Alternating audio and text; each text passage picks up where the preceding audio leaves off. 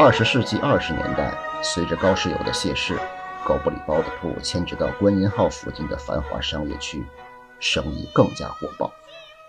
这个时期经营包子铺的是狗子的儿子，叫高金明。他既有做包子的好手艺，又有经营店铺的头脑，使包子铺进入了鼎盛时期。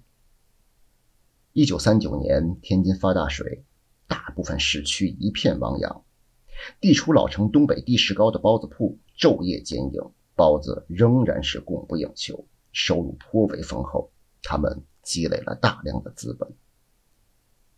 抗日战争胜利之后，包子铺迁入了劝业场附近的辽宁路，由高贵友之孙高焕文经营。本可以再展宏图，却终因家务问题，于1952年经工商部门批准正式歇业。传承百年的狗不理包子铺从此淡出了市场。